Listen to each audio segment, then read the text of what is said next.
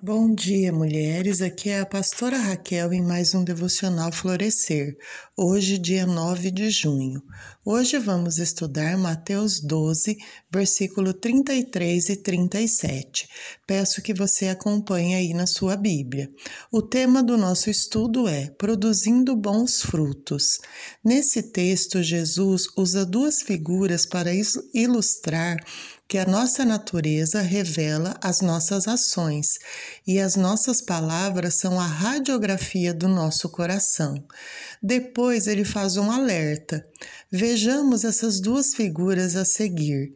Em primeiro lugar, os frutos revelam a natureza da árvore.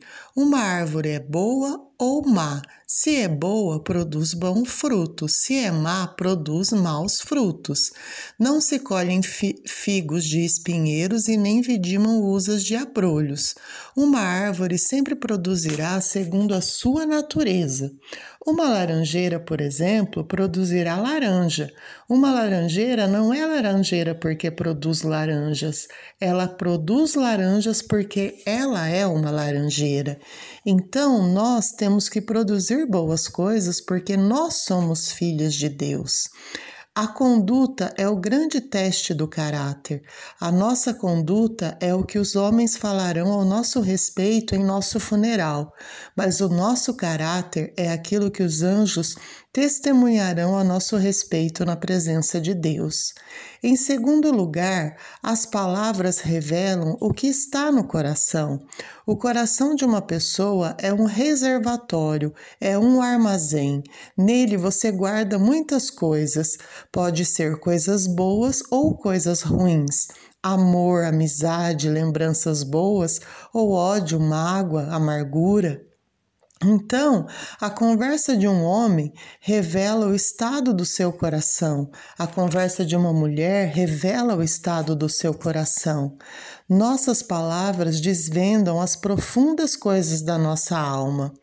O coração é como se fosse a árvore e a boca é o fruto dessa árvore.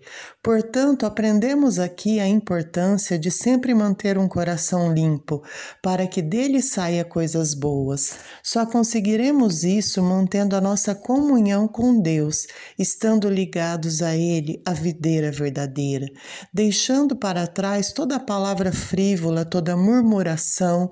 Um coração limpo glorifica a Deus e abençoa pessoas. Que possamos todos os dias nos preocupar com isso. Que fruto nós temos produzidos? O que as pessoas têm colhido de nós? Dizemos que somos de Deus, temos que produzir coisas que glorificam a Deus. Portanto, minha querida, faça uma análise nesse dia e veja o que você tem produzido para o Senhor. Qual tem sido as suas palavras, as suas atitudes, que árvore você tem sido, e que você possa analisar e ver como tem sido a produção dos seus frutos em torno de você, da sua casa e da sua família, e que o Senhor te dê um dia abençoado e você possa refletir nessa palavra. Em nome de Jesus. Amém.